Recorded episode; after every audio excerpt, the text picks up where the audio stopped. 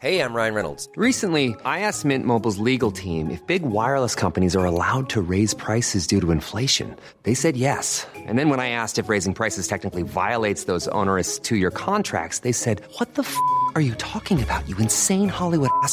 F- So to recap, we're cutting the price of Mint Unlimited from $30 a month to just $15 a month. Give it a try at mintmobile.com slash switch. $45 upfront for three months plus taxes and fees. Promo rate for new customers for limited time. Unlimited more than 40 gigabytes per month. Slows. Full terms at mintmobile.com. I'm Sandra, and I'm just the professional your small business was looking for. But you didn't hire me because you didn't use LinkedIn jobs. LinkedIn has professionals you can't find anywhere else, including those who aren't actively looking for a new job but might be open to the perfect role, like me. In a given month, over 70% of LinkedIn users don't visit other leading job sites. So if you're not looking on LinkedIn, you'll miss out on great candidates like Sandra. Start hiring professionals like a professional. Post your free job on linkedin.com/people slash people today. Millions of people have lost weight with personalized plans from Noom, like Evan, who can't stand salads and still lost 50 pounds.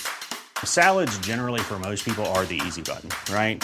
For me, that wasn't an option. I never really was a salad guy. That's just not who I am. But Noom worked for me. Get your personalized plan today at Noom.com. Real Noom user compensated to provide their story. In four weeks, the typical Noom user can expect to lose one to two pounds per week. Individual results may vary.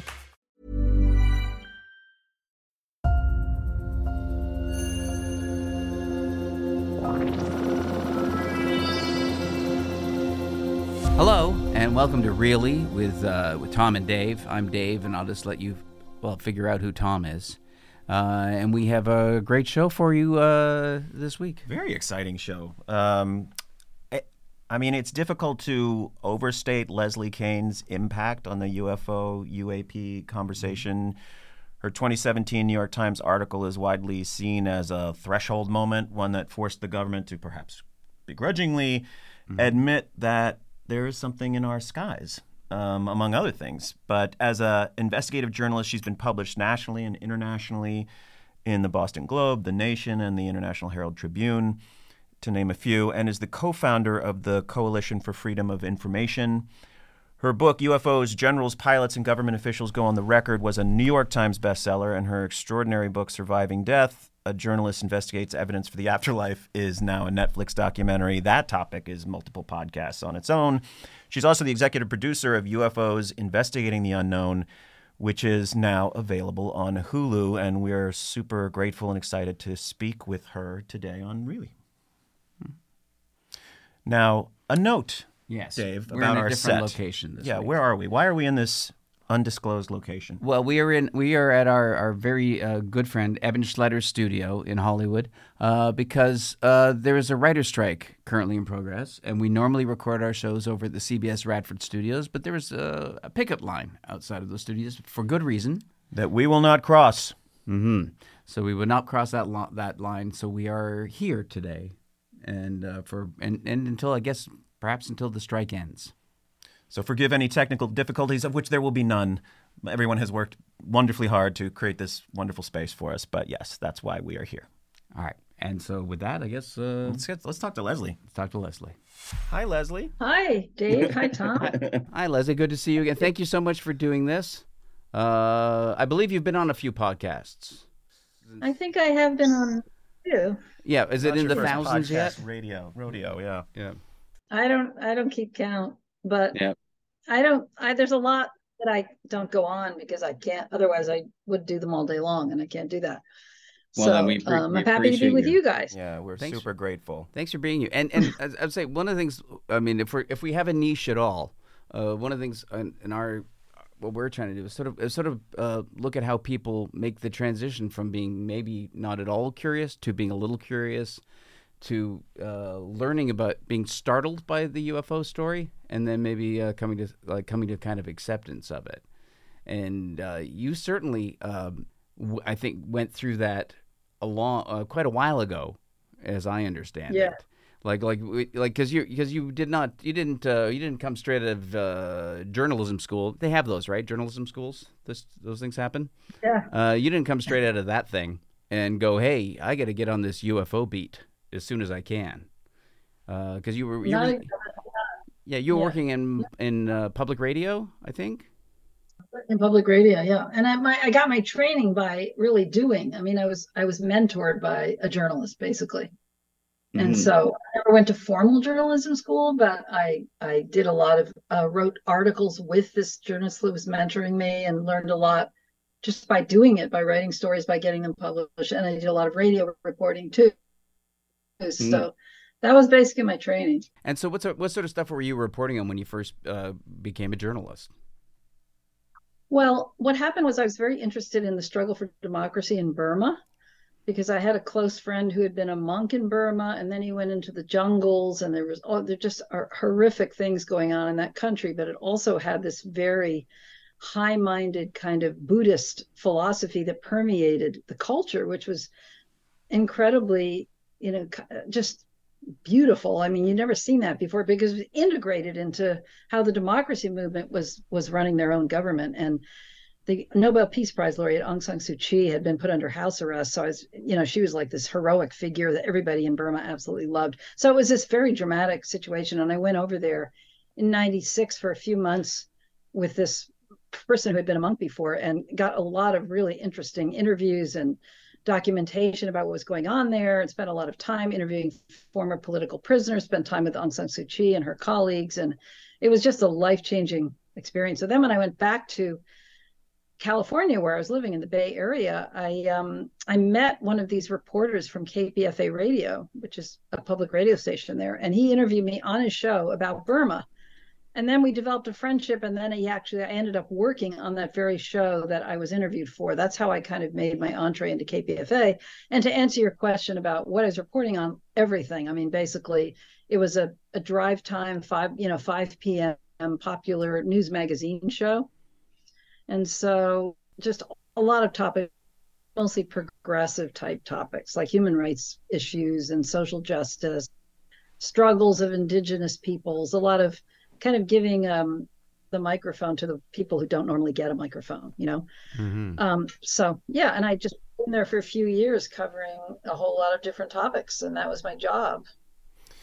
Is that it's interesting you say about people who and then don't suddenly, who don't get the microphone. I'm just you know in terms of is that a corollary in your mind of, of this of the pivot to something like the UAP UFO conversation? I mean, the only corollary I think I would see to the work I did there, because it was very focused on people like suffering from human rights abuses, say, I consider the way uh, some of the witnesses are treated by the culture or even by their own departments in which they work as being a kind of a human rights violation you know? That there i mean when you look especially over over in the past not as much since 2017 but you know the ridicule that they were subjected to uh, they'd have medical issues that wouldn't be dealt with. They didn't feel like they could talk to anybody. They couldn't report what happened to them. They had to live with this very some often traumatic experience and couldn't do anything about it. And you know that's that's a kind of abuse as i see it so in that mm. sense i feel like i've always been motivated part of my motivation has always been to serve the witnesses and all the people involved with the phenomenon who feel they can't speak out you know it's just not fair it's not right and they deserve to be heard and respected and so whenever there's ridicule being dealt out i just get very angry and i think that's connected to the work I was doing at KPFA, but the the topic is so different that I I don't know about every and in any other way if it's really Yeah. connected. Well, definitely, I think I think you're quite right. I mean, there's definitely a lot of people are traumatized by their experiences, and then they're re-traumatized by the the stigmatization, and you know, people have people have people literally do have their lives uh, and their careers destroyed. And they become isolated. Yeah, you're you're absolutely right. And they become Yeah. isolated and you know, and it just it can radically change their lives. So Yeah, That's so terrible. so that, that same element, at least of, of empathy, uh, for uh, brought you to Burma. That empathy sort of also brings you to um, wanting to care about the individuals, the human stories involved in uh, the UFO Yeah. experience. thank you. Ray. I think that I think that's an interesting connection. I haven't thought about that very much. So thank you for making me think about it. Yeah, it's all right. We, you know, that's done. that's our done. that's part of our job, I guess. Um, but then yeah, then you that's, that's it's true, though. I do think it's true. Yeah, but Yeah. then then you did sort of hit a turning point when you uh, came across uh, a story that drew you into the UFO uh, field, as I understand, which was the the release of the Cometa report. Was that, that was that the first thing that really drew your attention to UFOs?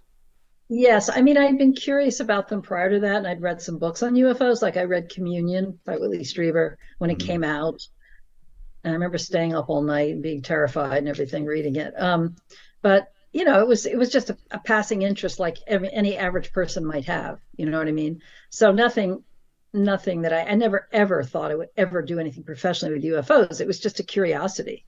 Mm. So when this, yes, it was actually a report, not a, a, a story, but this report that came arrived at my desk one day in in um, 1989. I guess it was in, I mean, in, in 1999. Sorry. Um, from France, and that's the report you just referred to. That's what really changed everything for me. It was like a, you know, a light bulb moment. It was like, oh my God, you know. Yeah. And that report, to say very briefly, was written by uh, former generals and admirals and police chiefs from France, scientists. They were all retired. And they were part of a think tank that ad- that advised the government. They weren't part of the government officially. So they wrote this paper they did a 90 page study that took three years interviewing uh, lots of pilots and looking at official data on UFO cases from around the world. And they, they drew the conclusion that the extraterrestrial hypothesis was the most valid, rational, and logical explanation for the cases they studied because they could rule out, they had such so much good data for these cases that they could rule out conventional explanations. And they were kind of left with that. And so when I saw that, like, what, you know, generals are telling me we're visited, we're very likely being visited by extraterrestrials. I mean, they couldn't prove it, and they said that, but they thought it was rational and valid to consider that. And what else could it be?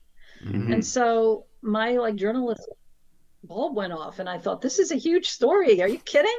You know? Um, and so that's what I mean, I was thinking, like, what if the equivalent officials in America had said that, right? That's sort of happened now, but you know, we're talking 23 years ago. Um, I just thought it was a really big deal, and that they had done this really impressive study of all this these, this data. So that's what led me to it, and I I um, received that report in the fall of '99, and then the spring of 2000, I published a story in the Boston Globe based on that report, and that was the first story I did on UFOs, and it was very difficult to get it published. It was so taboo in those days. I mean, we live in a different world now, but it was so taboo and so difficult for this editor to feel comfortable with the story, even though we were talking about generals and admirals, you know? Uh, mm. So that's, and that's was like, once I had done that and the response was so positive to it, I just, I was no going back. I was completely hooked by the topic. I didn't want to do anything else. I was curious what the response of the French government was to the Cometa report. I mean, is it a is there a different attitude in France versus the states? I, am just this this relates just kind of overall to the response, but I'm just curious. Was there what was what was there? Did they have an official reaction to it? I don't think they actually put one out like the president didn't say. So I think some high level officials commented on the on the UFO topic as a result of that report, as I recall. But the thing about France is it already had an official government agency called GEPAN that had been studying UFOs for a long time. So it was already kind of way ahead of the United States right. on that level. I mean, it had this, it had an official agency. It was it was open to the public. They made their data public. And so I think, you know, it was sort of a parallel. This was not a report issued by that agency, but it sort of paralleled it. I think the one of the former heads of that agency was one of the people who wrote the, the white paper. So it was okay. it was very well connected to that. And they just had a, level of openness in France that we didn't have here at the time. So it was well received and it was put into like published in a book that you could mm. buy in France. Yeah. yeah. Well, I, I actually do remember reading your reporting on it back at that time. Oh, really? Yeah, because uh, I remember reading about the. That was one of the things that got me. As I said, I've had certain peaks and troughs in my interest in UFOs over the years, and definitely one of the peaks was when the Cometa report got reported on in the U.S. Because uh, that's cool. Which uh, you know, I'd say two peaks for me were the the uh, the Phoenix Lights and then the Cometa report coming out were ones where I went, okay, I, uh, all right, this, this, isn't just a curiosity. This is something that should be taken seriously with this with this yeah, level of this level of uh, of uh, study being done on it. Absolutely, so that, that effect. Yeah, I, and I that's what I felt when I wrote the story, and then all these pilots started contacting me, and saying, mm-hmm. I've never been able to tell anybody about my sighting, but I like to hear I saw something on such and such a date. You know, it was like, I mean, and then I had to learn about this taboo and this ridicule that was out there. And and I didn't understand like why it's so irrational. Like what is going on here? Why aren't people more interested in this? No know? you why are they just pretending it doesn't even exist? All of those things. Yeah. Do you think that is um because Dave and I have had this conversation do you think that is a function of an organized effort by the government from early days to to socially engineer a response so that we are predisposed to dismiss it. Um, because you, I mean, we've talked about this uh, at some length. That's that there was a conscious effort through these various programs to sort of just psychologically push that subject to a place where that will be our instant kind of response. I mean, is do you feel like that's what you're pushing up against yeah, I think it, it in the in the fifties, especially, was when it sort of got rolling, you know. And I think it was, I mean, officially, because you know we know about the the uh, you, I don't know if you readers know about the CIA meeting, the Robertson panel that met. I think it was fifty two or fifty three. mm mm-hmm. I mean, that was a CIA meeting in which they actually published a document saying we've got to use ridicule to tone this thing down. It was in black and white. Uh, we've got to we've got to debunk it you know i mean i won't get you know i could talk about that for half an hour but that's just the essence of it. And that that report was sent around all over to all the government agencies. It wasn't made public of course. And yeah. then project book of course was uh you know just dismissing cases and and making up ridiculous explanations for cases everybody trying to tone it down because it was during the cold war. And ridicule was one of the tools for that to make people think- not engage yeah, yeah, and they specifically in the Robertson uh, report, I think they the panel uh, committee or whatever panel, whatever they're called, um, uh, that they they talked about how they needed to bring the mass media into the program, is make you know uh, sort of uh, recruit them whether they know it or not into ridiculing exactly and, right. debunking. You know, so I was, you know, I was saying like, I, I, as a as a comedian, I feel a certain responsibility to redress that. Yeah. You know, because comedians played a big role. It's in... really, really shocking. Yeah, for... and they they talked about um, making documentaries, mass media using using mass media in all different ways, commercials, uh, making documentaries that might you know serve their purpose. Infiltrating civilian groups was another thing. Mm-hmm. So, and then yeah, I don't know if you all remember the Walter Cronkite special. I don't know, was it '68? Mm-hmm. You know, the UFOs, uh, what was it called? Uh, I just don't remember. See, these are the things like when I get on a podcast, yeah. I never know what's no. going to come. Up. no, I, I know, yeah. My brain. Well, that's right. When, you, you, know, you don't have to be encyclopedic on this. I know. It was influenced by the by the Robertson panel though, because one of the Robertson panel members was actually part of that show and was on it. Mm-hmm. And there was a letter that that was received through the Freedom of Information Act, written by one of the panel members to another, saying yes, we we were able to achieve what we wanted, you know, using the Walter Cronkite uh, opportunity to try to get their ideas across. So it was it definitely had a big effect. Well, so ta- yeah, so I mean, it was kind of engineered, you know, and then it's culture, and like we're left with the legacy of that, yeah. decade after decade. It just sort of perpetuates. I think because I think a lot of people now think the stigma about UFOs was something that just naturally occurred because it's crazy, and that it wasn't it wasn't a deliberately engineered thing because because there were kind of two eras. There was the era before the Robertson uh, panel, and after. And before that, there was mainstream media coverage, like Look magazine, Life magazine. They all did huge articles saying UFOs seemed to be real. Before that period, and then after that period, they did, after too. They did them after. Look and Life did things after that too. I mean, there mm-hmm. there are mm-hmm. things that keep coming out, good books and stuff, but, but nonetheless. But if you can get the most trusted man in America who I've only seen sort of his summation at the end of that special, where he basically says it's all nonsense. Mm. Um, so it was get, shocking. Yeah, if you can get the the most trusted man in America to go out and and just serve your ends, it's pretty effective.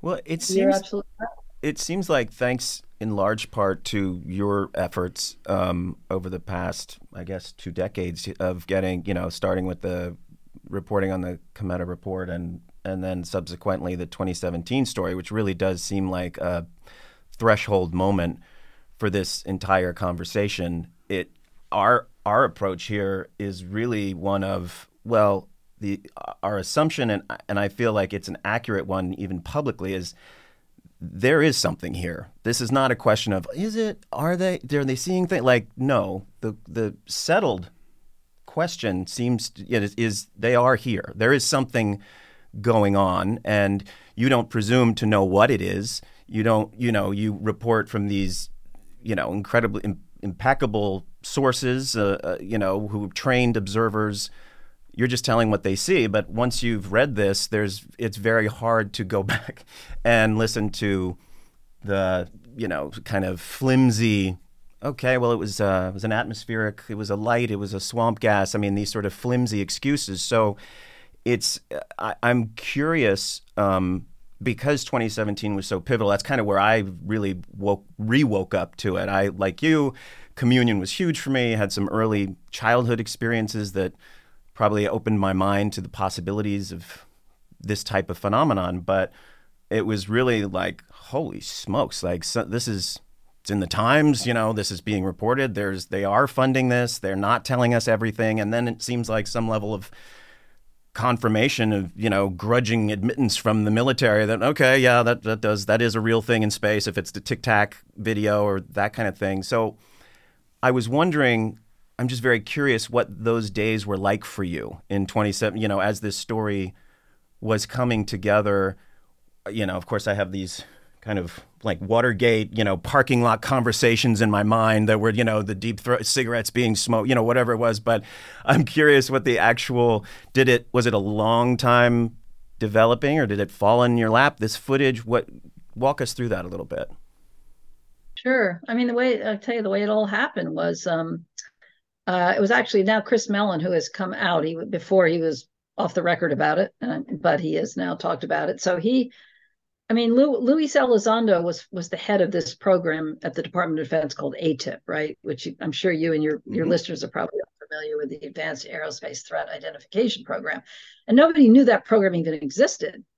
And so he was he was resigning in October of 2016 from that job and he um because he wanted to he thought he could accomplish more on the outside than he could on the inside because they weren't providing resources for him to do what he felt needed to be done to deal with this topic and this this issue with UFOs he couldn't get any information to the secretary of defense he could just couldn't get the job done so he decided to resign and work on the outside and so as part of that process um, they invited me, Chris and some other colleagues of his invited me to a meeting with Lou. It was, I believe, the day after he resigned. It was either the day of or the day after. It was right at that time. And I went down to Washington and spent about three hours uh, with him and with um, J- uh, Jim Semivan, Hal Puthoff, and Chris Mellon. They were all there. And I, I had my mind blown. I had my mind blown at that meeting. I mean, I was shown. Can you can you give us just a little you know, background? Everything on, about the program. Can you give us just a little background on who those other those other participants are? Because I know like Hal Puthoff and Jim Semivan for people who who might not have heard of those guys.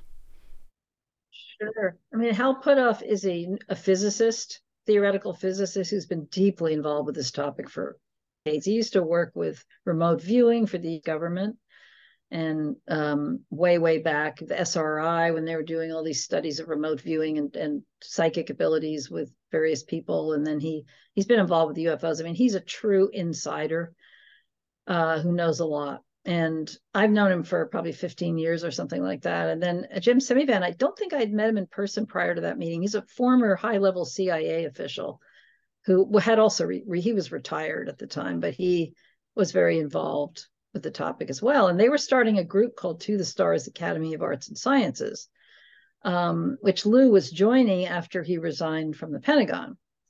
And I, I, so they were, it was partly, I think, you know, so they were all forming this group, which I had already written an article about prior to this, but it wasn't getting a lot of traction. So they so were all at this were, meeting and Chris Mellon, yeah, and Chris Mellon was was a former um, uh, secretary, uh, secretary of defense. Uh, let's see, uh, Undersecretary of Defense, I believe, for intelligence, who was, you know, a government official who had helped Lou and worked with Lou and helped Lou kind of make his transition from that job to coming out. And he was just a, he still is working behind the scenes really hard. And he's responsible for a lot of the good things that have happened in the last six years. So, anyway, Um, he um, he was the one that actually invited me to the meeting. I mean, they obviously all agreed to it, but and I just sat there across the table from Lou for three hours and looked him in the eye and got to hear, got to know him, got to talk to him, ask him any questions I wanted. I was shown, you know, all the interesting documentation that has since dribbled out, but not, it had seen the light of day at the time. Um, was learned about Harry Reid's involvement in the program, which was a crucial element. Uh, was seen a document, a letter that he had written requesting special access status for the program, which I think has since been released. Um, performance reviews that you know gave Lou the highest highest level of, of ratings when he was in his job. And then I was shown those three videos. Uh, Lou didn't show them to me. Hal did. We sat down at a computer and just looked at those videos. And so for me, after you know, after 17 years of reporting on this, and as you as you know, in my book, I was advocating that there be a government agency yes. to study this. Mm-hmm. It wasn't exactly the type of agency that they had that I was hoping it would be. I hope it would be. I was hoping it would be more, more out in the public, but nonetheless, for me to learn that there was one and to be shown the proof of that and to meet the people involved and be able to report so, you know it was just a, a major event for me as a, as a journalist after all those years you know to suddenly be handed and it was kind of like it was handed to me in a way. I mean i just they just knew me and trusted me so they wanted to get the story out and they knew i had a connection to the new york times and so it seemed like the natural way for them to go. So I um yeah I, I, was went after that meeting I I went to my colleague Ralph Blumenthal who is a, a freelance who was a freelancer for the New York Times. At, at that point I wasn't connected to the New York Times except through Ralph. And so together we pitched the story to them. And um, we had an actual in-person meeting with their director of investigations from the Washington bureau at the Times when he came up to New York and showed him you know at that point I was able to show him everything. Um, and because I was I didn't walk away from the meeting with any documents, but I was eventually given them so I could show them to this editor at the Times, and they just they said, "Well, we'll let you know." And they went. He went back to Washington, and we got the call. Go for it, do it. And that's when they assigned Helene Cooper to work with us, who was their national security reporter, an unbelievably highly respected reporter on the Times who knows everybody in the Department of Defense and covers, you know, all defense related issues. So we were absolutely so fortunate to work with her and have her name on the story. Um, and yeah, they recognized that it was a big story. They were smart enough to see that. So that's how it all happened. And then we spent, it took about two months, maybe a month and a half from the time we got the green light until we actually came out, maybe a month and a half. Mm-hmm. And a mm. lot of it hinged on getting Harry Reid on the record to mm. say yes, I did arrange for the funding for the program. Yes, I the program does exist. I'm behind it. I I helped set it up. I supported it. I got the funds, and we we had no idea if he would ever acknowledge any of that. You know, so Helene flew out to Las Vegas and met with him in person, and he he he told us everything, everything. And so she and, we were just elated after that meeting. Yeah. And yeah. how long how long yeah. did it take to get the green light from the first time from from when you presented the materials to the New York Times to get the green light to to pursue the story? How long did that take? I would say from the time we sat down with Mark Mazzetti, who was the you know in person i mean we had pitched the story earlier then the next step was to meet with him i'd say from the time we we gave all the showed him all the stuff and then we got the call it was it was about a week mm-hmm. i think from when he went back to the bureau no more than that and no then, more than it might have been five and then the procedure to get the to get the article written and then through the editorial uh, staff at the New York Times. That was what was that like? That was about a month and a half. Um, it's it's intense. I mean, dealing with the editors is very difficult at the Times. Uh, they they have a lot of control. They scrutinize every single thing. They will they will tell you you have to do certain things. Like we had to put some skeptics or debunkers in there to say say things that really had nothing to do with the story. Mm-hmm. You know, it was just it just nothing to do with it. But they said, well, you've got to have some skeptic. right. Find somebody who doesn't believe it and give them relevant. time. Yeah, that's yeah frustrating, but. Exactly. You know, things like that. We wanted to say certain things that they wouldn't let us say. I mean, you have to, and you have to pick your battles with the editors. You have to really fight for certain things and you got to let go of other things. So but basically they were real i mean they're also very good editors i mean i'm not complaining they're very hmm. good editors they know you know they know how to do their job and it, it benefits the writers to have the good editing but hmm. um it's also a kind of a push pull thing and it can take a while to go through that process. Yeah, I, I'm asked mostly because I think there's there's kind of a, an absurd notion circulating amongst sort of the, the debunking community or the skeptical community that the media are are are diving into this story because because they see it as a big money maker. That you know the idea that that that the media, like the New York Times, is uncritically uh, uh, digesting all of this and disseminating it because they think it's a it's a huge popularity grab. And it seems like uh, that's the exact opposite of your experience. I would say so. I mean, they're nervous. They, you know, covering UFOs, that's sort of a going out on a limb for them, right? I don't think they had any idea how big this first story would be at the Times. Mm-hmm. And then if they were doing it for money, then why aren't they doing it a lot more than they do, right? They don't do it very yeah. often. When they do, they skeptical reporter Julian Barnes is now the one covering it. So I I really don't think. I mean, yeah, it seems like the New York Times has done everything in their power to undermine the initial reporting since you guys released. Yeah, I mean, I I'm not going to comment on that, but I will. That's, that's your opinion. Um, you know, we have done a series of stories since that first one. Yes, but not so much recently. Mm-hmm. Uh, it uh, it makes me curious what you how you feel about the current state of the conversation because I, I, and I sort of to me we have sort of two interesting recent examples of the conversation. One you have uh, Kirkpatrick, the head of AARO. um, and for those you know who it's the All Domain Anomaly Resolution Office, which is largely exists because of your work and the work of Chris Mellon and the fact that this became such a such a big topic of conversation that it seems like they were almost forced to to acknowledge it. And there's been senators uh, now supporting this endeavor, and there seems to be almost bipartisan support for this endeavor, even though there's pushback. But he was quoted, I think, in his kind of big anticipated sort of um, uh, uh, talk with with uh, this hearing. Mm-hmm. To say that he hadn't seen, and I'm paraphrasing, of course, but he had he hadn't seen anything that went outside the laws of physics that we could explain and sort of threw this like wet blanket on on the situation. So you have sort of that, which was kind of like, oh, got a bit a bit of a buzzkill, and that's disappointing. And who's this Kirkpatrick guy? And then you have uh, Garry Nolan, who we we've had a chance to to speak with, and of course is the um, professor of pathology at Stanford, very respected, big ally of this conversation, and um, who, the, you know, just a few days ago was like, 100% they're here. There's reverse engineering programs, absolutely. It's all they've been here for a very long time, and so we have the and he, I think, uh, represents this.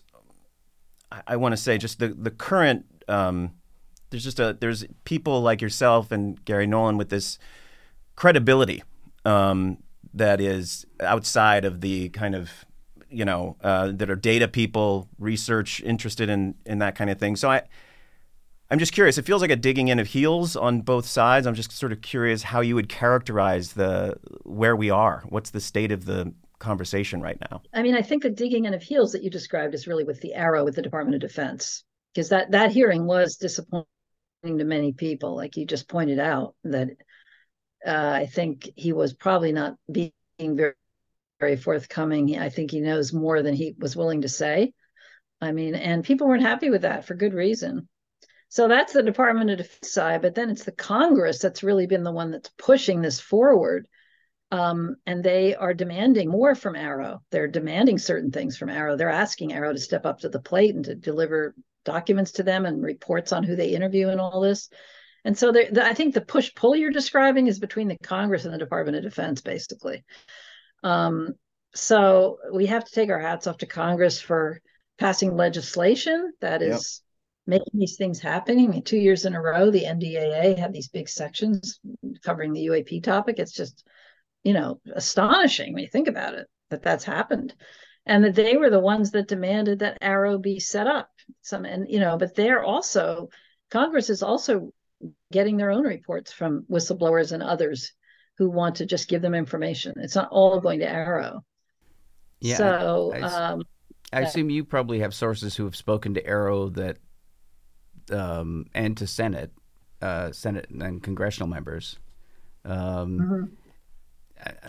I get the feeling there's a frustration that, that people keep bringing information to AARO and that it, it doesn't seem to be taken seriously or investigated. And I know, and I know for for me, I, th- I thought something very strange about that hearing was that as he's trying to basically deflect almost, you know, the whole story, he also shows a video that seems to show an object defying the laws of physics, and there's been almost no follow up on it. They show this sphere That that, has, yeah, the a sphere that has no, you know, no no lift, no no no visible means of lift, no flight surf, no control surfaces, nothing. Just a sphere Mhm. flowing through, flying through a combat zone, apparently uh, in violation of the laws of physics because we don't know how you make anything shaped like that fly.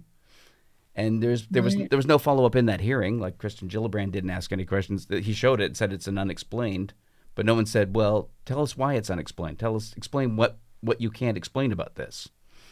And and there's Right. and there's been no media follow up on that. He showed this thing that's inexplicable. No. He, but he also gave the impression that he thinks he's going to be able to come up with explanations for just about every case there is. Mm-hmm.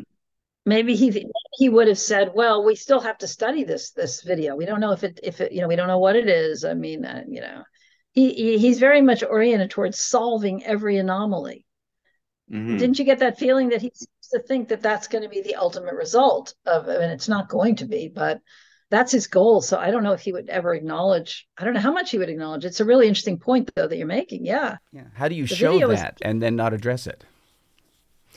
Well, I feel like Good the question. the trick is in the name, right? Because I actually wrote it down wrong. I, I had written down the All Domain Anomaly Research Office, and that's not what it is. It's the Resolution Office. Like I, I feel like it speaks to what you're saying, which is like we're gonna, and and he he was very clear about like we just want to have we just want to get everybody together, and then we want to hand it off to all the different agencies. Like he seemed just his his seemed like his mission was to get this off his plate as quickly and cleanly as possible because I will make sure everybody's plugged into everybody else and did not seem to be. Um, it always makes me kind of the, the question that always is in my brain is like, who's the bad guy? Who's the. uh, We know government is not monolithic. The Congress does seem more sympathetic towards this issue um, than it has been in my lifetime. Uh, at the same time, we have this fellow who I don't know from Adam, but he, you know, he seems to be in charge of a program that he doesn't seem crazy about, or he seems to be dubious of. Um, so, I, in your, you, you know, many more of these, many more of these people in the inside government, and is there is there a villain? Is there someone we can just point at and be like, they're the problem? Is it the Air Force? Is it? I mean, how would you describe the pushback? Is it legacy um, programs that no one can kind of sneak into, or um, I guess what who's pushing back on Sidney Kirkpatrick when Congress is pushing him uh, from you know from the front to be more forthcoming? I don't know. I mean, Sean Kirkpatrick. Sean, my bad. so- I'm to sorry. make that. Sorry. Okay. No, I mean, I don't think it's any one. First of all, I think Sean Kirkpatrick is probably part of the part of the pushback world, right? Himself. He doesn't need anybody to push back on him. He's in, he's already Right. doing that anyway. I mean, that's where he comes from. That's his that's his position on this, you know. Uh, so I think a lot of people consider him to be part of that, one of the main forces of that, really. Um, and you know, I think it comes from all a lot of different places, and it's very subtle. And you can't really say, well, it's one, like you you pointed out, it's not one agency or one group of people or one, you know, anything you can really necessarily put your fingers on. Um, but you know, uh, whistleblowers who might try to come forward, some of them have faced repercussions for doing that, and they don't always even know where it's coming from. Sometimes they do know. It could be coming from the agency that they're working in. Well, even You know, the company they work for doesn't want someone to be to, people to talk about this. Yeah. Well, I was gonna say it seems like even well, like Lou Elizondo has gone through waves of people trying to discredit him since he's come forward in 2000. Since, since Right, but that's been more the UFO UFO community than it's been anybody really. I think it's more the UFO community, so if that's what you're talking about. Well, I, I know. than- Well, I know he also had had uh, within the Department of Defense people claiming that he had no affiliation with AATIP. If, if he was involved with AATIP, he certainly wasn't in a high-ranking Right. position. And and I know Harry Reid came out and very forcefully defended him. But it's yeah, in, Right. but it does yeah, seem they like had to retract statements. but it does seem like maybe is the. Do you think maybe the the push in the UFO community to discredit Luis? Obviously, they, there's that inbuilt uh, paranoia about uh, the military and intelligence operatives in the UFO community.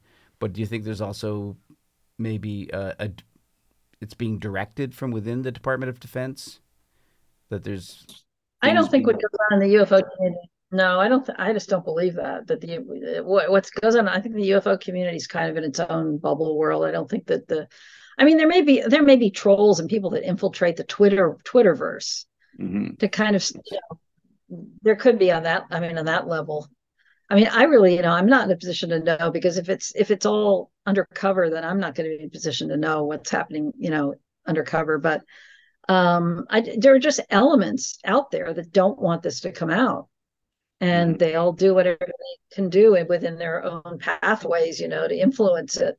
Um, and there are plenty of elements that do want it to come out too. Mhm. So I think we have, you know, it's moving in the direction of coming out. I mean, there's no question that the forward mo- motion is the is what's is what's winning here. Um, I would, I would, I wouldn't, you know, and the Congress has played a big role in making that happen, and it is bipartisan. It's it's really uh, which uh, so I I, haven't I seen feel a lot of in a long time. encouraged about it. Yeah. You know, that's good. I'm I'm happy to hear you're encouraged Exactly, about it. it's probably the only thing.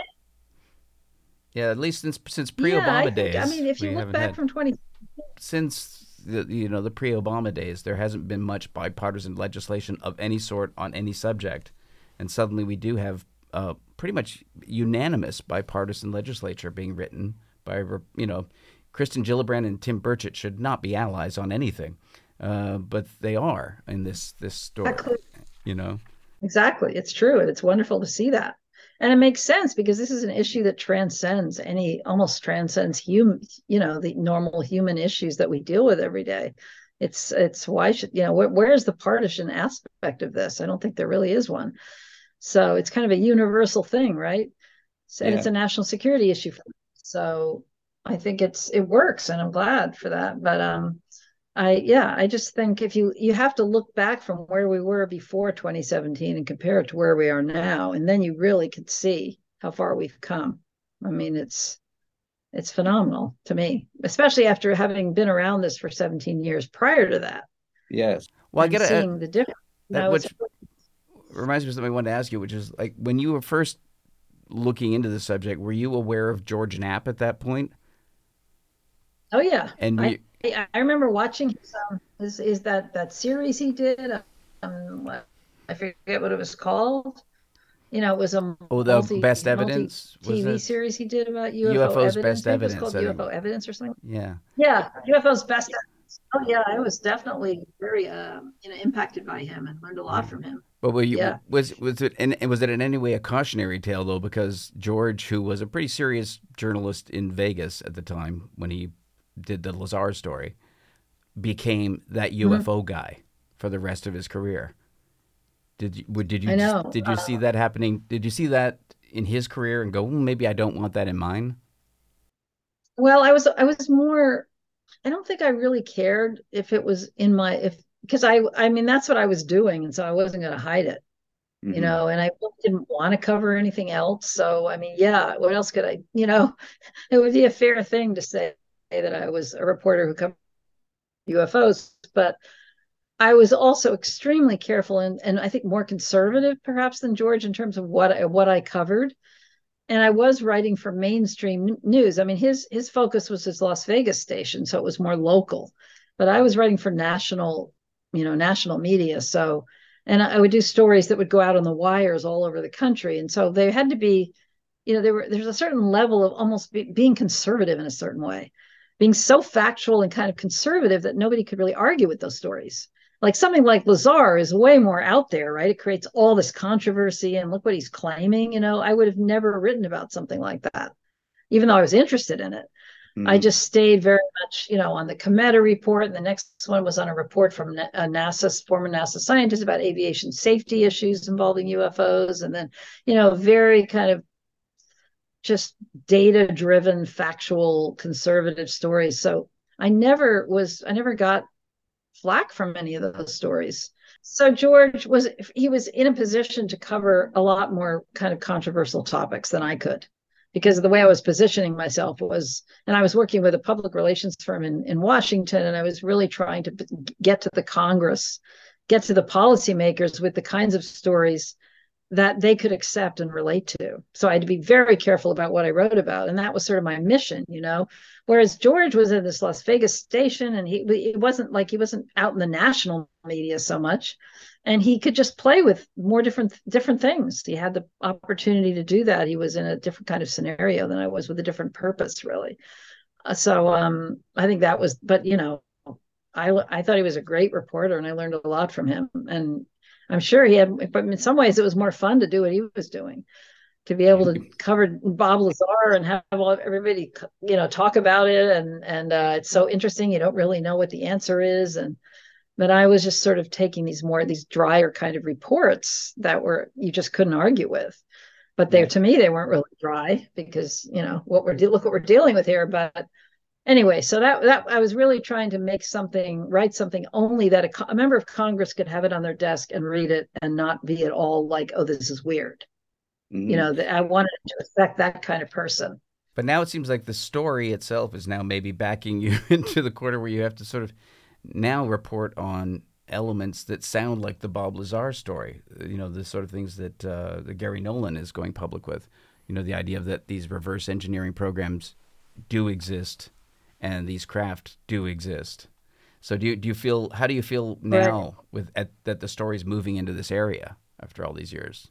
It's, yeah, I mean it's more interesting, but it's also harder to get stories into like mainstream, large mainstream papers. Um, uh, with that kind of a topic. So the challenges mount the further along we go, basically, for me, as, as trying to report on things as they move. It, yeah, it's just more of a challenge because there's more resistance in the main, mainstream, you know, for those kinds of topics. But it's just it has to happen. It's the it's the direction we're going in. So yeah. I'm trying to make it happen in the way that I think is really credible, and you know, try to bring it out in as as good a, uh, a you know, a, as well respected a venue as possible. So it is not just something that bubbles around in the UFO community, but again, I'm still on that same path of wanting it to get into the mainstream. That's where it really matters. Mm-hmm. Otherwise, you just to the choir, right? If you just do yes, and it's and it's a, and it's a pretty crazy choir, in a lot of ways. right. Yeah, I have a question so, about how how do you how do you negotiate with? I mean, I guess the question is like, what's a what's a bigger challenge for you is it or what do you think is a bigger challenge to the to the conversation is it UFO Twitter that sort of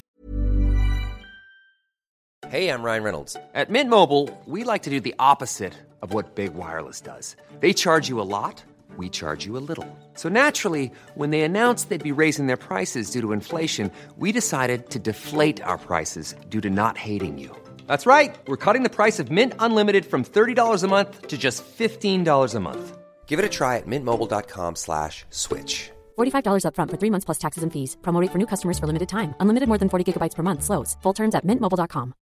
Hi, I'm Daniel, founder of Pretty Litter. Cats and cat owners deserve better than any old-fashioned litter. That's why I teamed up with scientists and veterinarians to create Pretty Litter. Its innovative crystal formula has superior odor control and weighs up to 80% less than clay litter.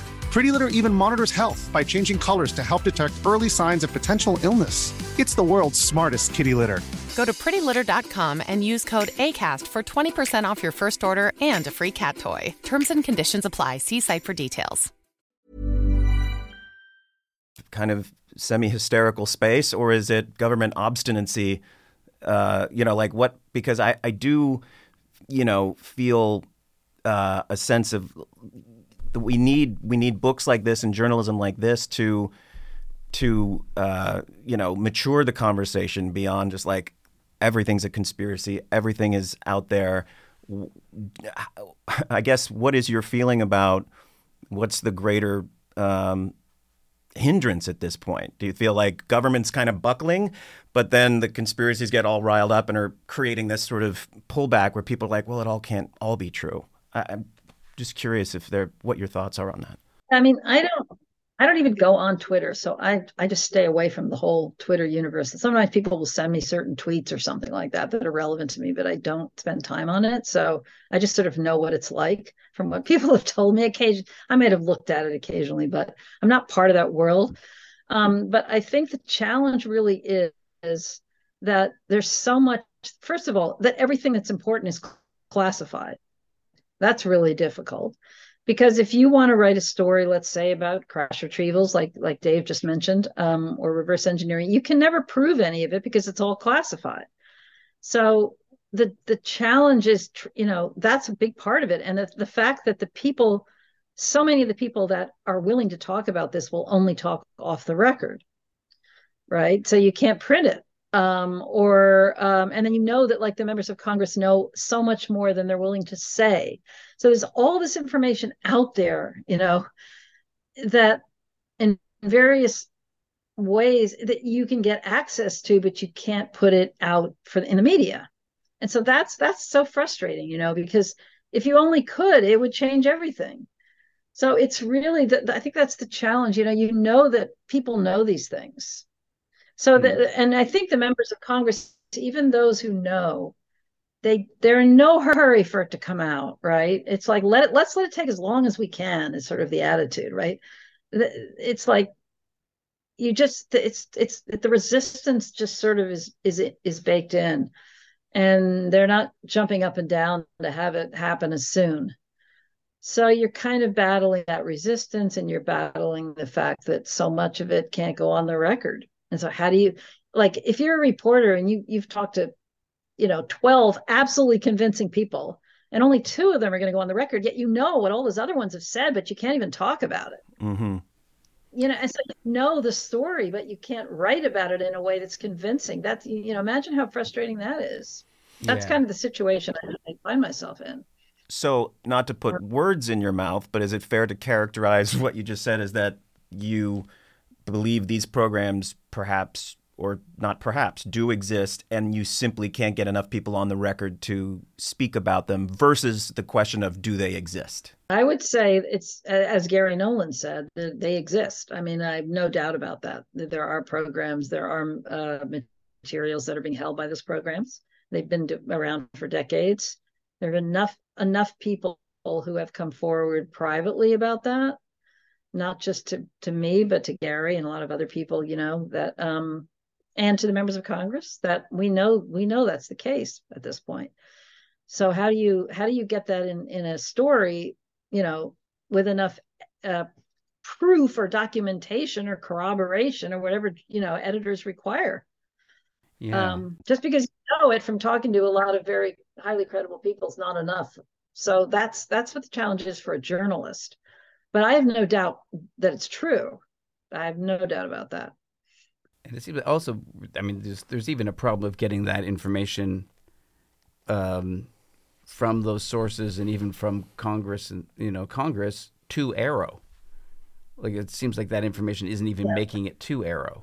Like, or it's supposed to go from AARO to Congress, really. And the yeah. question is, is that happening enough? And I, I'm not sure that it is, but they a, a Congress has to really stay on top of it because I'm not sure that I mean AARO was supposed to be sending over transcripts and reports to Congress, and I think that I don't really know, but it it was sort of suggested to me, you know, and around the time of the hearing that maybe that was one reason why she had that hearing to kind of move them along.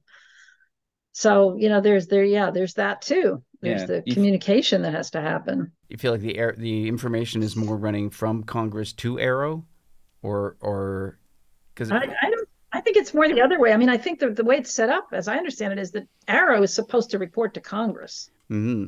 But AARO, sure, if, if if AARO wanted information from Congress, I'm assuming they could get it. But but isn't there know. a problem with that that Kirkpatrick doesn't even have security clearances to look into the some of the some of the some of the witness testimony that he's getting? he doesn't have the security clearances to investigate it? I don't know. I, I know he has security clearances to hear classified testimony or t- classified yeah. reports from people who come talk to him. I, he does have that. Mm-hmm. Uh, whether he has clearances to follow up on certain leads, I don't know. I don't know how much he is following up on leads. I mean, that's that's the other question that people have. if he gets testimony, therefore they should be investigating and following up on it. Maybe they are. We wouldn't hear about it, you know? Yeah. We don't really, I don't think a lot of people know exactly what's going on inside of AARO and what is being done and what's not being done. Um, so that's hopefully we'll find out more, but they should be following up. I mean, that was one of the things in his testimony at the hearing that he didn't reference the fact that he has heard from uh, people re- related to these programs. He didn't even mention the programs. You know, there's no evidence that anything's extraterrestrial. He said, well, the people who have been telling you about the programs are providing that very evidence. Yeah. And he's not he's acting like that's never happened, like Yes. he hasn't heard from these people. Or saying there's so no it's kind of a yeah no no evidence of just a some new physics. But if you look at even the, but the- he's also saying I think there's no evidence that they're extraterrestrial. yeah Right. He doesn't really think they are. There's some people who have been inside the program dealing with, you know, materials that are not made by humans. That's pretty good evidence. Yeah. And he's heard yeah, some of that. yeah He's heard some of that. yeah So maybe he doesn't consider evidence if it's just somebody reporting that to him. So I don't know, but just I'm sorry, go back just a second because you're you're you know that he has heard that there is debris that people have studied and reverse engineered. So you just want to be clear, you know you know that. yeah. As far as I know, yes, that people have. I mean, I think a lot of them have gone to Congress, but they've gone to AARO too, and they have spoken to staff, maybe you know, to staff there about uh, their experiences with these programs and their knowledge or their knowledge of the programs. Um, yeah, that's all part of the process, and that's why the whistleblower protections were set up because normally they couldn't even talk about these things, so now they can, and they're doing it.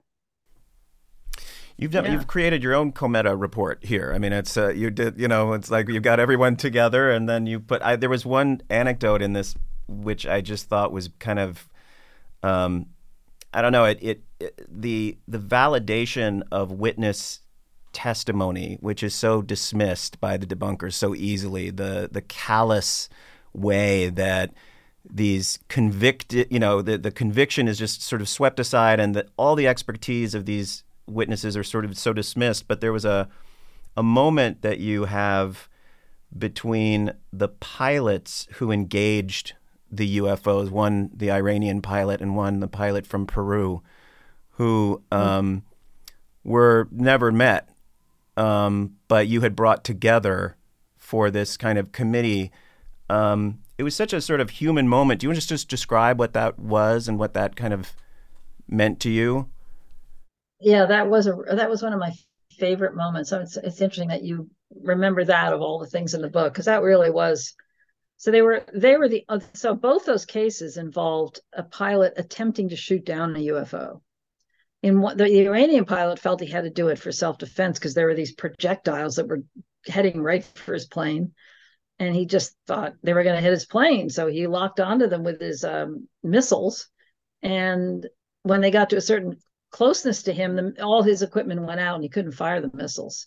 And that happened a few times. And he just, he, you know, luckily they never hit his plane, but that was his reason for doing it. And then the uh, the Peruvian pilot was actually instructed to go go up and uh, shoot down this thing that they thought was a spy balloon.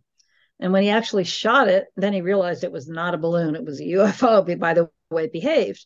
So both, and there's a whole story with each case, and they both Yeah, wrote their amazing. own book. Yeah, I mean they they authored th- those chapters themselves, so you're not you're really hearing directly from them. So it's really fascinating to me. But um, rather than go into all the details of the case, just to answer your question, um, in 2007, James Fox and I organized this press conference in Washington, in which we brought people from all over the world to come and speak, and both those pilots came. And so they met for the first time, the Peruvian uh, Oscar Santa Maria and the um, Iranian, whose name was Parviz Jafari, who's, who's now dead, unfortunately. But it, I remember being at this table when they they were together for the first time, talking about their incidents, and they were realizing that they were talking to the only other person in the world that we know of who had actually tried to shoot down a UFO. It was just something so profound about being in the being able to witness that. I mean, it meant so much to them to meet each other. There was so much emotion in it, you know, for them to meet their counterpart. and this very very unusual thing that had happened to both of them and um, for them to go over with each other what it was like and what they did and how the ufos responded and how they felt oh i just felt like i was privy to a very special moment at that yeah it was really really a great thing that they got to meet and that i, I was privileged enough to be there for that meeting it was really Yeah. really great great I say, I'll, I'll- I'll put it for anyone, assuming that somebody does listen to this. Um, Oh, they should are. look. They should see because a lot of that um, that that panel that you guys set up was covered in James Fox's movie. I know what I saw. I think that's the documentary where he Exactly. where we we, we where he, he covered sort of gathering all those people together and and going to have, have this uh, this uh, meeting, which I guess was you were hoping that that event would would spawn more uh, action within government and more interest. I was. I was hoping, and of course, it got a lot of media coverage for one one or two days, and then it's just over, and nothing happened. Exactly. I mean, I remember I had this. I had was had a group then called um, the Coalition for Freedom of Information. And I had a lot of support from John Podesta and Fife Symington and others. And we had this petition we wrote, and we had it on a big easel blown up, you know, at the conference, asking the government to take on, you know, the laying out all the reasons why they should investigate this and take it seriously. And it was signed by all these people, like the ones who came to talk at our press conference, and like Fife Symington and other people. And it was just like, yeah, I was just kind of lobbying for that, um, not knowing that that was the very year when the AAWSAP program was beginning to be set up, which was the precursor to AATIP, which I ended up reporting on in the Times. So, it, you know, it was kind of an irony in that sense. Um, but that was secret. So, yeah, I mean, that, that the press conference was really, really wonderful. I encourage people. I mean, there, there there should be a video just of that whole press conference somewhere on YouTube. I don't know, Mm-hmm.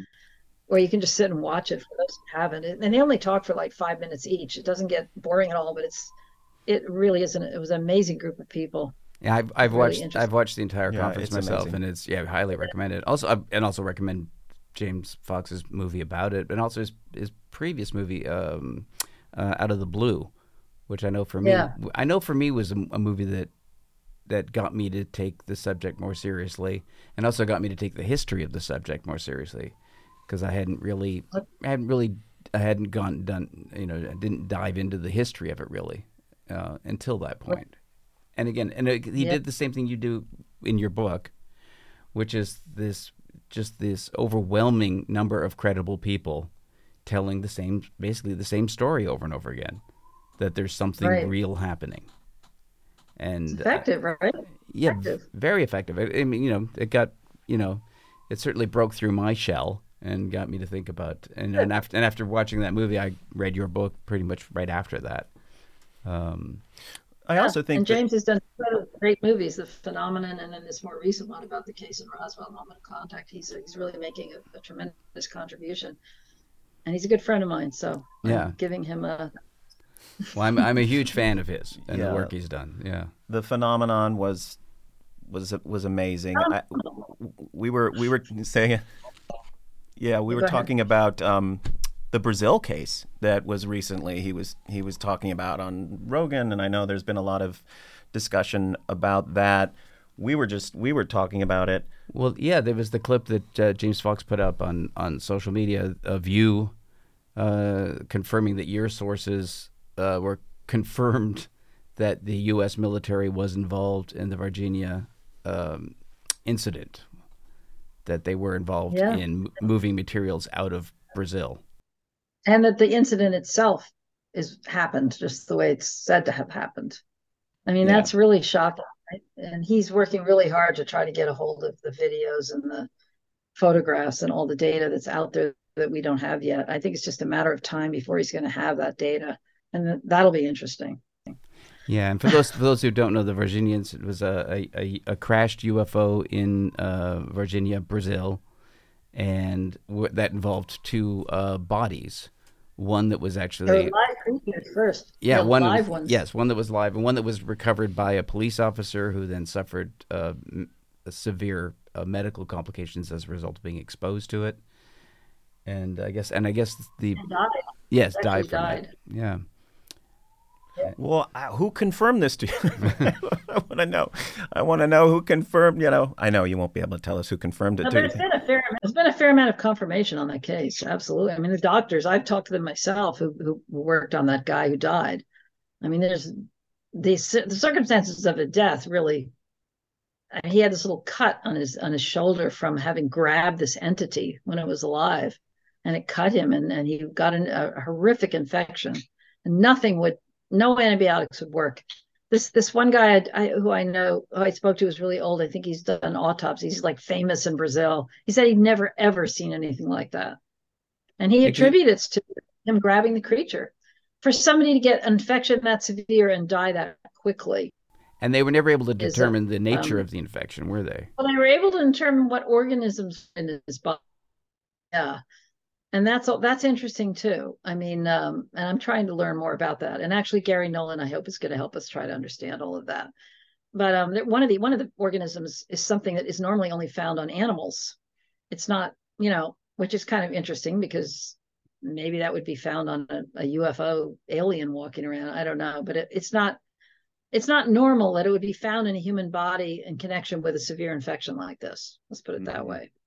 Nothing about it was normal but you know you, we don't have enough records but we do have one autopsy report on that on the the individual who died.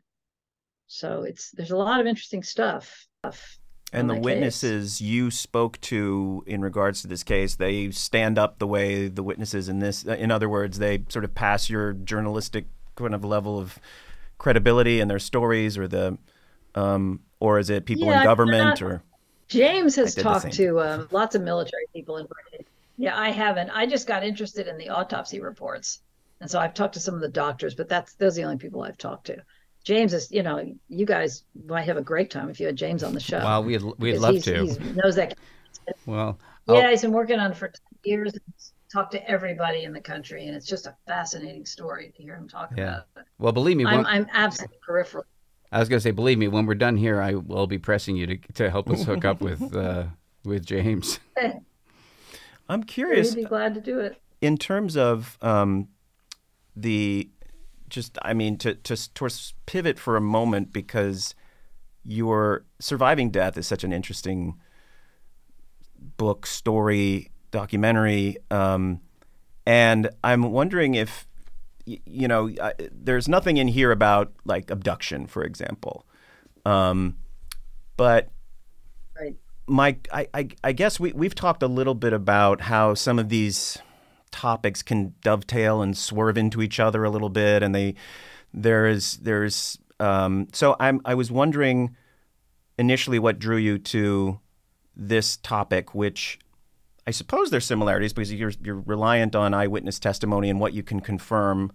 Um, and again, I don't want to I want to have you tell it. I don't want to try to put words in your mouth. But what what drew you to this subject matter?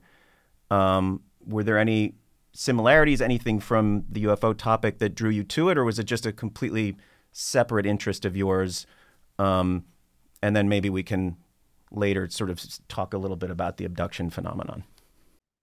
Okay. Um, I would say when I first, and so the book is called Surviving Death, and it's really dealing with the question of what is the best evidence for the possibility that consciousness survives death. And that's a question I've been interested in for years. And I had sort of explored it while I was doing reporting on UFOs. And I'd gotten involved with some people making documentaries on it. I met some of the people and, you know, had a real interest in some of the reincarnation cases that were coming out of the University of Virginia. Um, and so but I never saw it as having anything to do with UFOs. I always thought of it as something completely separate. And the same thing when I wrote the book. You know, I, I had written my, my other book in 2010, and then there was a documentary made for History Channel based on my book, and that was in 2011. And then I was just kind of ready to do something else. And my publisher actually invited me, said, Do you want, is there something else you want to write a book about? And I had literally been thinking at that very time about doing a book regarding this question of survival past death so I just jumped into that. Not and it was uh, it was really a journey for me to, to go on because I I hadn't already done it. You know, it was like I knew some of the things I would write about. I had an outline, but I it was much more of an unknown process for me than writing the UFO book was because I'd already done all that work.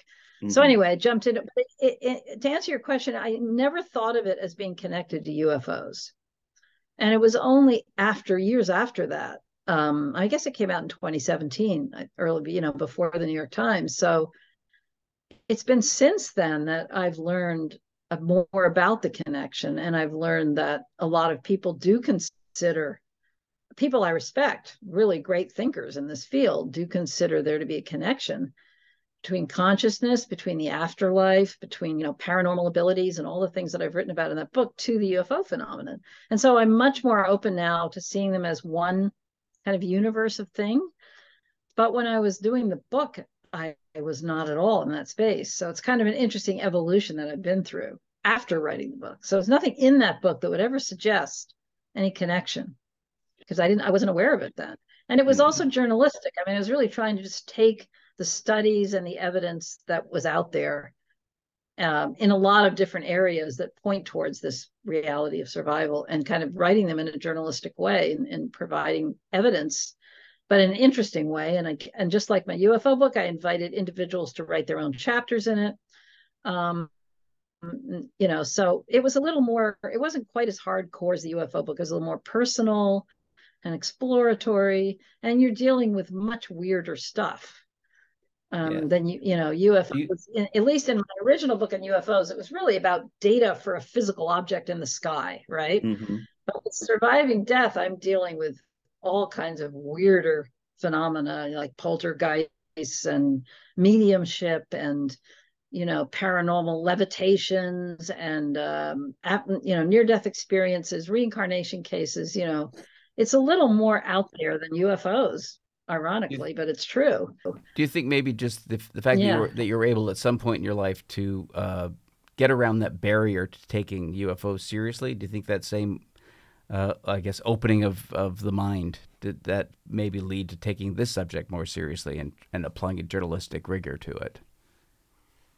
Yeah, because I think it's there are two big questions that I've always been interested in. You know, are we alone in the universe, and what happens when we die? They're both like big human questions, right? Mm so yeah i mean it's the same kind of i've always had this kind of probing curiosity about these bigger questions and this one was just as important to me as ufos or are we alone right? Mm-hmm. and by the time yeah i was really ready to explore something else at that point. I mean i had been so fixated on ufos for so long yeah. and the book had been out the book was out. I felt like what more do i have to say? It's all in my book. Yeah and right? oddly, so, oddly, it's the subject that the other subject that Robert Bigelow is pumping a lot of money into. Is right uh, right now. he's, and he's too. exactly. That's his primary interest and he went from ufos to that although i think he was interested in that actually previously when he was involved with nids the national institute national institute for discovery science but he never officially they didn't take it on but he's always been interested in it. And then he set up this institute. And i worked at that institute for over a year maybe a year a year and a half um, on this initial project that they did a couple of years ago. So um, that was after my book came. And yeah, so yeah, I've had a lot of time swimming in the waters of the whole survival question and all the people that are engaged with that question. And then trying to see how that connects with UFOs. It's really interesting. And there are people that think about that a lot more than I do. There are great thinkers like Jeffrey Kripal from, from Rice University. And Whitley Strieber is another one who who write a lot about the interconnections. Colm Kelleher is another one who reported on the Skinwalker Ranch incidences. Um, you know, there these are people who have thought a lot about these connections and have talked and written about it. Um, so I learned a lot from them. I'm curious that we, if any of the witnesses that um, saw these uh, saw these discs, um, did they ever lean into? Did they ever offer up anything that seemed maybe outside of the able to prove through data thing. And i speak of like abduction. A lot of times people who are witnesses have you know additional experiences that are harder to quantify harder to um, i'm just wondering if you ever had to leave out any information that went uh, that went outside of what you were trying to kind of journalistically provide provable you know provable through other sources et cetera? I would say the answer to that is yes. I mean because there you know if i had brought brought that kind of stuff in at the time that I was working in 2010, say when I wrote my book, it would not have worked out. It just couldn't have had the impact that I was looking for. Um, and so you know there are there are military witnesses just like anybody else who have experiences and have and they get affected by these encounters in ways that they're not necessarily going to want to talk about that's even more taboo than just reporting on oh, seeing yeah. an object right yeah so yeah there there are plenty of them and i think you know more and more now they're they're more comfortable talking about it but there's still a, a huge stigma against that level of engagement with ufos as we all know and I hope that that changes. Um, and I think that our government, by putting in the NDAA that they that they want reports on medical effects. Yeah, I don't know if you noticed that, but that's in the language of the legislation that they want reports on people that have had medical effects from these encounters. And medical effects are one of the things that happen to people who have these strange experiences, you know, who um, it sort of opens the door to the whole i don't know just about abduction but the whole experience or realm realm mm-hmm. of ufo studies uh, so you know hopefully uh, mental effects you know cycle i think psychological effects is in there as well that's what that's all about yeah it's and, like the, and the also, consciousness effects on people and there's also yeah. the, the notion that people who have had a ufo experience often have other what, for lack of a better term, paranormal experiences that start occurring after they've after they've had a UFO right. encounter, that they suddenly encounter other things that don't seem right. I mean, I mean, uh, Colm Kelleher and George wrote about it in their uh, Skinwalkers at the Pentagon. The people who are exposed to events at Skinwalker Ranch suddenly have weird, weird, really bizarre things happening in their lives after that. Exactly. yeah. Same thing with a UFO sighting. You can have a UFO sighting and then have weird things happen in your life, or you have paranormal abilities that you didn't have before. You start having clairvoyant dreams, you know, dreams per, that predict the future, or clairvoyant abilities, or tele- telepathic abilities. You know, you're something in your brain is like switched open, and nobody really understands that, but it affects consciousness. And then the question is, well, does consciousness affect the UFO? Is that part of what determines your experience? These are the kinds of questions that are so interesting to think about. We don't know the answers, you know, but there's a, a component of consciousness of, that has a pay, plays a big role. And so consciousness is what I was really exploring in my book, Surviving Death, not as it pertains to UFOs, but as it pertains to all these interesting abilities that people have. And mm-hmm. uh, the, the, the fact that consciousness can operate separate from the brain. And so then you, you can just put it all together into one huge mystery, you know, and they all seem to dwell in the same type of mysterious realm. Mm-hmm. Maybe and, the uh, maybe it's another dimension where the UFOs dwell, and so do the people who who die and go somewhere else. I mean, we don't know. We don't know.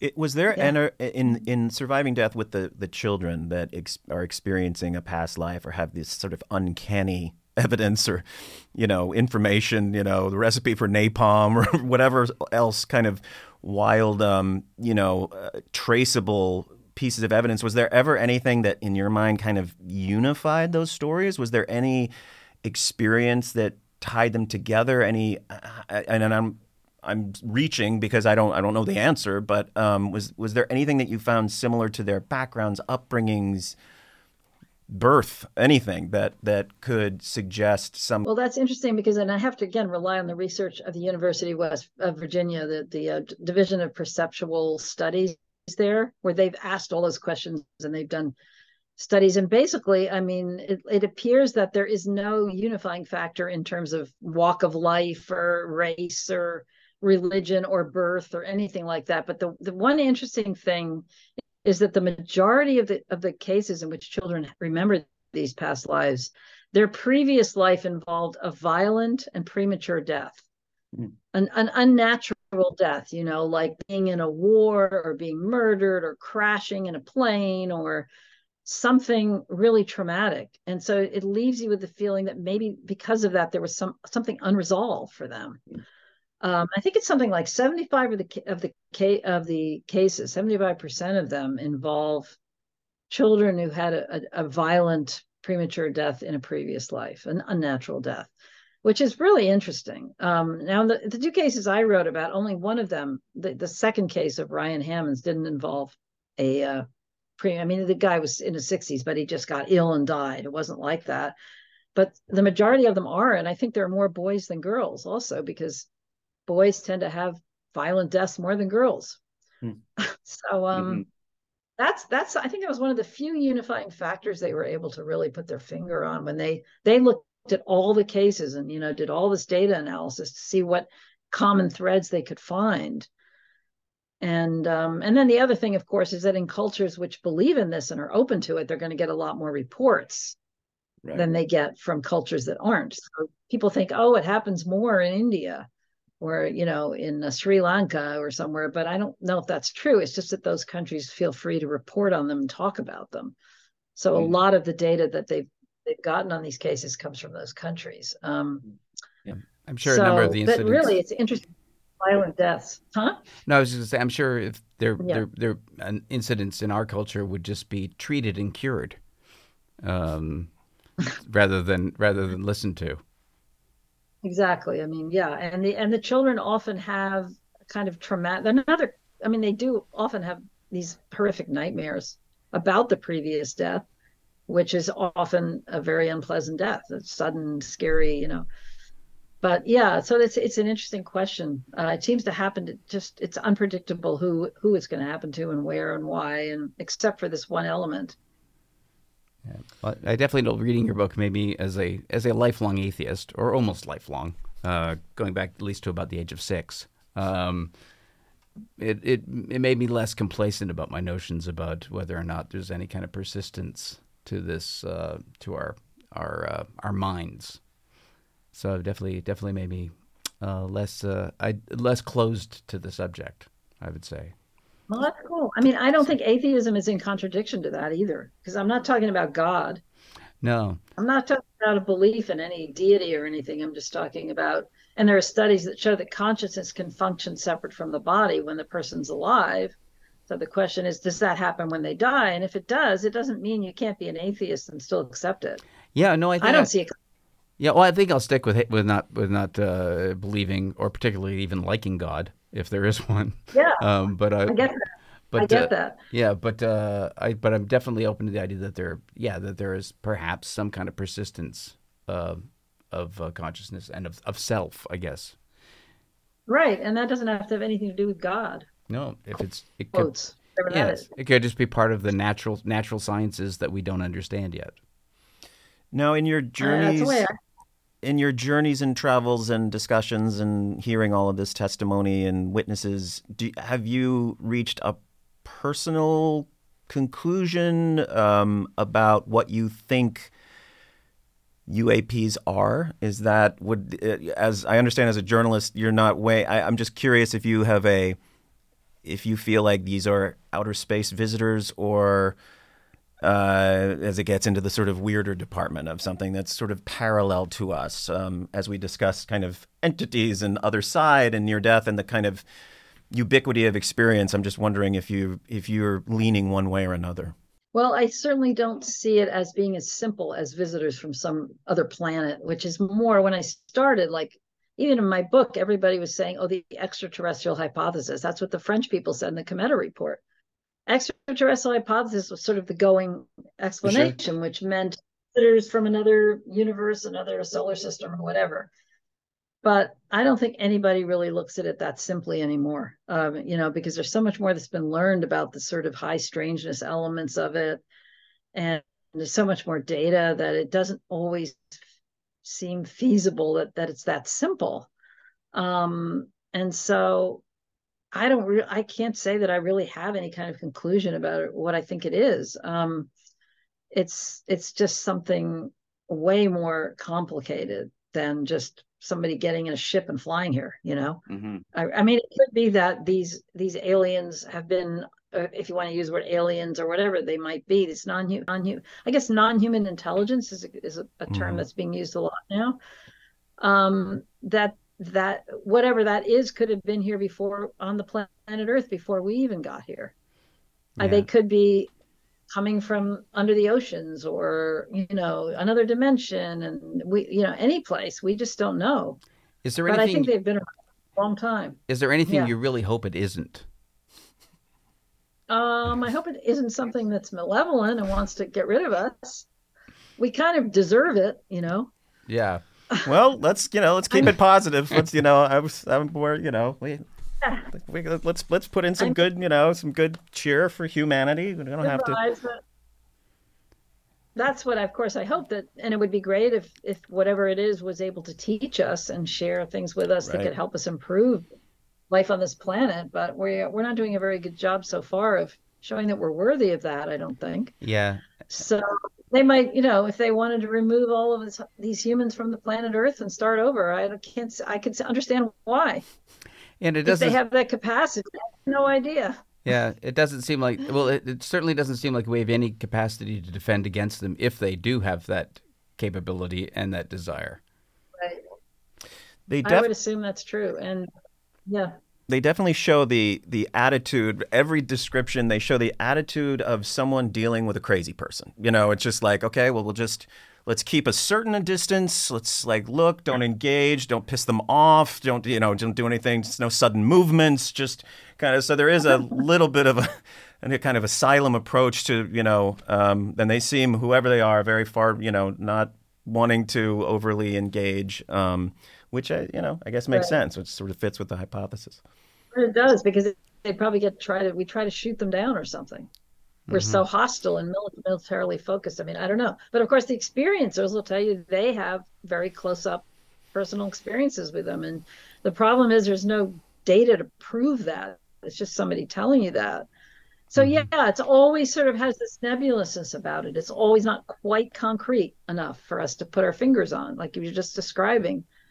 And that's the nature of it, you know. It's never quite there, Mm-hmm. but it's there. Mm-hmm. Mm-hmm. And you know, imagine if the potential that it would have if it wanted to. I assume it could just land vehicles all over the planet if it wanted to, right? Yeah. Make itself known 100%. And it's not doing that. Yeah. So maybe that'll happen at some point. Maybe maybe phenomenon itself will be uh, what creates our what we call disclosure, you know. Maybe it will uh, manifest in such a way disputable. But so far that doesn't seem to be the agenda. So Well, it seem, and it does seem like even now, uh, we have no control over it. yeah. Yeah, we have no control. So anything's possible. And if we do get the disclosure everyone's asking for, I think there's a good chance that there'll be a little bit of disappointment to realize that the main thing that's going to be disclosed is how little we know or understand about what's going on. Could be. Yeah. And what Yep. would be your what would be the next shoe to drop in that would in, in if we're keeping with this in, sense of encouragement, the sense of that uh, which I think is valid and I agree with you. I don't I think there's more movement publicly than I've seen in my life. And it and like I said, thanks to the work that you've done and Chris Mellon and all your colleagues, um, w- And is there it's, it is so encouraging that you're still optimistic. yeah, I know. It's like I'm happy to hear it. So, in in to follow that encouragement, what what would you like to expect to hope to see in six months to a year? Is there any sense of in your mind of what that could be? Um, you know, uh, you know, beyond just sheer prediction. Yeah, I mean, I think the the aspect that's really sort of on the radar right now is the whistleblowers, not just whistleblowers, but witnesses coming forward and pro- providing information to Congress. So that has potential. If some of that is made public, you know, that has potential to really shift things a lot. If the information that they provide is is somehow being made public, the parts of it, it is mainly classified information, but you know somehow some of that could come out or just sort of general generalities about what they're saying could come out um, there could be another hearing there's already talk of, of tim burchett is talking about wanting to do a hearing maybe there'll be a hearing in which some of these actual whistleblowers or witnesses are brought forward. It won't just be government officials who are testifying but it might be people with actual firsthand information that can come forward. I mean that could happen. So i think you know that that's sort of what's the next level i think is is something that's going to come out of all these uh people who are coming forward and who have the permission to come forward now because of legislation that's been passed and the kind of umbrella that congress is providing for them to do that and um it's just a question of how much of that will be made public you Right. know and uh can we nudge that forward and uh that's and if it if if some of it is you know ch- maybe some of those uh people will will just come out independently from the from what they've provided to congress uh i think there's a lot of a lot of them that want this information to come out so we can't really predict what they might do in the next year but that's sort of where i think the real juice lies right now and the real potential for for the next step is is the fact that they are now able to talk to Congress and to AARO, and that they're doing it. And where's that information going to go? How much are we going to learn about that? And there's a lot of motivation among cer- certain Congress bring this out and to have more hearings and to try to bring it out into the open. So let's see. Hopefully, that's going to happen over the next year. That's sort of how I see it. Um, that's where I'm focused. You know, sort of really paying attention to what's going on there at that in that universe. Universe. Well, I hope that's I hope that's the case, and I'm I feel pretty sure you'll be part of a part a big part of that nudging uh, in the work you're doing. So I try to be. It's hard for a freelancer to get stories, you know, articles published, but Yeah. I'm I'm working on that. Yeah. Yeah. And I'm just in touch with a lot of people and trying to help bring things out. So we'll just have to see Yeah. what happens I can do. But there's a lot of people working on it. It's unbelievable how many people are working behind the scenes and and uh, in in public too that are just making such a difference. Yeah. Well, I would certainly rec- recommend everyone reads reads your book, uh, UFOs, Generals, Pilots, and Government Officials. Uh, go on the record, a title I can never remember if I don't have to read it. So there, but it's a great title. Uh, recommend people read that, and def- and your your your series that you did for Nat Geo. I think um, the one UFOs ex- Yeah. uh, exploring the unexplained. Is It's called. I was just going to mention that it's called UFOs Investigating the Unknown. Actually, Investigating and the we Unknown. actually made that for CNN. It was made with a with a company called Breakthrough Films, who, who also made Surviving Death on Netflix. Um, they're a really good film company, and they and I had a big role in this National Geographic one. It was made for CNN, and then CNN tanked over the summer. They just dropped their whole documentary film department because they were bought up in a merger. It was a disaster, and we thought we were going to lose the film completely because it had already been delivered to them. But fortunately, Ugh. Nat got it. Yeah, Nat Geo got aired it, and then they put it on Hulu. So it's it's a I, I think they did a great job. I think it's a really good kind of if you just want to get the basics about UFOs in a really entertaining, enjoyable way, I'd really recommend watching the series. And it's, and No, it's this guy recommended it's- it to me, and it was it's fabulous. And my wife and I were talking about it for days, and it's very um, it it really is. It does speak to the audience. We we hope to bring like be a bridge. We're not you know we don't claim to be experts of it. We are super curious about it. We think everyone should know what's going on, and the more that uh, you know, we can just spread the word and, and lead people toward this kind of really data driven, uh, super credible information, I think will just hopefully help make it uh, just Yeah, well, continue the. And Yeah. the series, just so people know, it's on. It's streaming on Hulu. Perfect. So Yes. That's where you, that's where you have to go to watch it. You can get a free uh, trial, thirty day trial on Hulu, so you don't have to pay anything if you just Yeah. do that and then Yeah. cancel it. Even better. Even or, better. or you can watch Hulu with commercials if you, you go. want. People can do that too. Yeah. You can you can At the fifty dollar tier Yeah, or yeah. whatever the tier, you know, the various tiers now that we have to kind of deal with. It's But actually made with commercials. Yeah. Yeah, but get on the higher level. You don't have to listen to the commercials. I hate commercials, but Yeah. so I, w- I would just really, I, I think, I mean, I've heard from so many people, you who just have been really affected by that series, and I've heard so much good feedback. So It's a great um, resource. I would, you know, I just hope people. Me too. And and and, yeah. we- and again, I guess we'll just we, thank you so much for giving us so much of your time today. And I am so It was ex- yeah, it was great to speak bye. with you. Thank you so much. We would love to do this again at some point. There's so much to talk about as as shoes drop or don't drop as we move forward. We'll need your advice and counsel and expertise on this. But thank you for the work that you've done on this because I think it's been just seismic and has really, um, you know, I, even even with something like the the group of witnesses brought together where it seemed like there was a lot of attention and then it seemed to not lead to anything. I think that's incorrect. It's clearly just created this sort of building, building wave and building change and building psychological change in the public. um, it's all to your credit. So I think it's um, you know it's a real service. Well, thank you very much. I, I've done the best I could do. I hope it, I hope, I know it's helped. So, but I also have to also acknowledge so many other people who have contributed. So it's been, and more and more people are coming on board now. Since 2017, it's just magnified. So many more people involved. So yeah. So I appreciate that you guys had me on. I wish you all the best with your podcast, and I hope it. I hope you develop it and get get whatever you want to do happens for you. Thanks a lot, Leslie. Thank you. Thanks, Yeah. Leslie. Thanks a lot. Okay, thanks We'll a see you. lot. I hope we will see you soon.